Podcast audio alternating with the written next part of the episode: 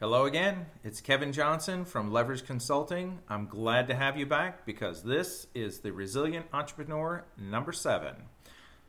Today's topic is about growing your business, or really not so much, it, it is about growing the business, but it's really about profitability. And something that I that I have seen, and some of you may know, I got my degree in accounting. I worked in that for about six years and then I moved into more of a consulting, coaching, offsite CEO role for many of my clients. And over all those years, I have found that oftentimes people are, are sometimes interested in picking things apart or they're really looking at, at cutting expenses. They're looking to find ways to shave the expenses and they'll spend an inordinate amount of time, a lot of time, in trying to figure out how do I cut my expenses? How do we do more with less and things like that. And there is there's validity to that. We there are times and I'm sure let's just talk about I mean think about your home and think about cable bills. You know, at times like the cable bill tries to slip one in there on you and you know your rates go through the roof and suddenly you're paying $300 a month for something that you know you flip through all the channels you don't find anything you want to watch and in the end are you getting what you're paying for? No. So, absolutely, there's times where we do need to go through and cut an expense. If you have a janitorial service that, you know, they, they open the front door and wave a, uh, a Swiffer around from the front door and, and leave, and the office kind of looks like it, then yeah, we that might be something where we shave that expense and we do it ourselves, or we find somebody who does it better because our time is better u- utilized doing something else.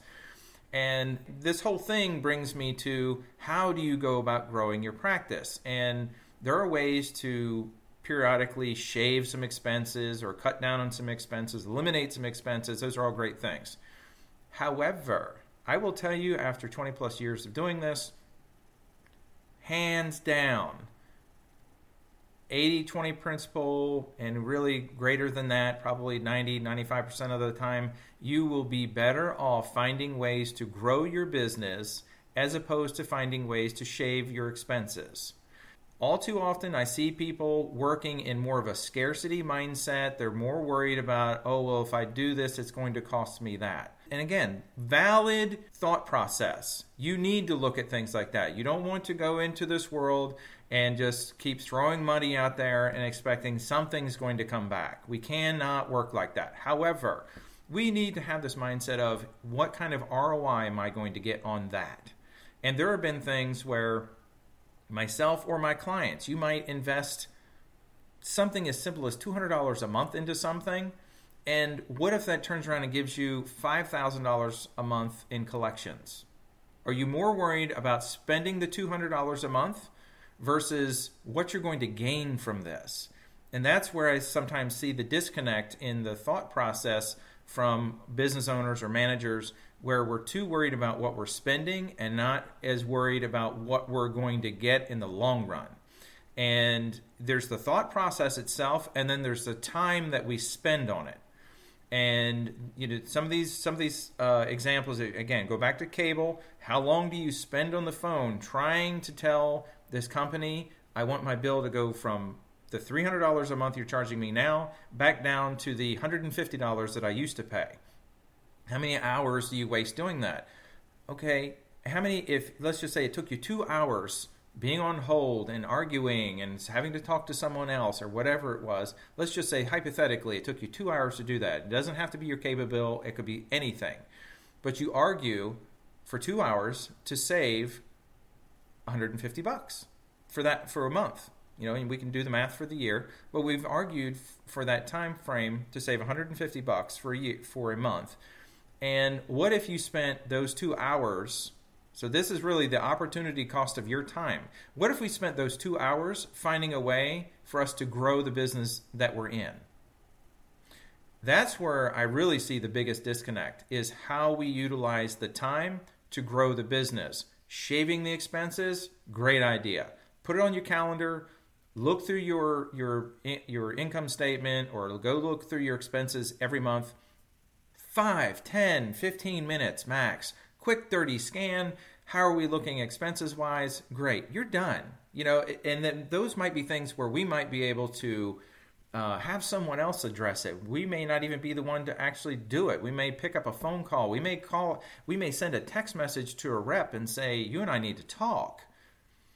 Or, again, we take those two hours. So even if we take 15 minutes, we take the two-hour block of time, and instead, I picked up the phone and I called.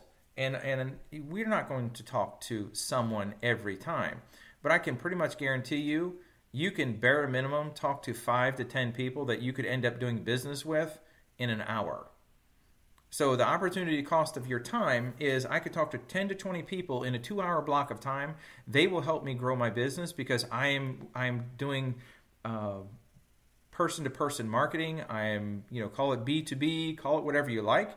But those are things that I'm doing to grow my business. And it may be someone that you're going to do business with directly, or it may be doing it through someone else who has a skill set or has a technology or something that will help you end up growing your business. So if it's working with a videographer, it's working with a social media marketing company, or someone that's going to help you uh, reinvigorate your website, anything like that. Those are people who have a technical skill set and if you wasted a ton of time and money trying to do some of these things yourself and they don't turn out great or you're not getting the results, find somebody else who can. Great great investment. And that's that's really one of the other key pieces to this is investment. It's not about spending the money. Are you investing in something that's going to get you a return on that investment? So that's one if if you went back and audited the last month or so, or you audited the last six months to a year, kind of encapsulating our COVID period right now. But even within, even coming back to work after COVID and the shutdown or relative shutdown some may have, there's a ton of business being done right now. There's probably business that was being left on the table prior to COVID. There's being there's business being left on the table right now. Everyone has it. I don't care how good you are. Everyone has businesses left on the table. And this is one of those this is one of those things where as a manager, a leader, a, an administrator, an entrepreneur, an owner, whoever you are, you really need to go back and audit how the time is being spent and used to yes, shave some expenses here and there, but the majority of the time needs to be spent on how we grow this business. You could actually have some fluff within your expenses, not to say that's a good thing, but again, it is the opportunity cost of your time and how you spend that time to grow your business because this is all about your long term goals. This is all about your lifestyle. You can spend long hours and you can run a lean, mean operation, but if your lean, mean operation is, is netting you 50% less than what you should be making if you invested your time and energy into growing your business, you do the math. So, that, my friends, is Resilient Entrepreneur podcast number seven. In the previous three, I talked about your team, and that team may be the people that immediately work around you. It may be some of your peripheral team that work outside your business that help you. In the end, this is all about your revenue, your profitability, your long term goals, and your compensation. So, as always, if there are topics, that you would like me to talk about or topics that you'd like to talk to me about one on one, reach out, let me know. Otherwise, stay tuned for number eight.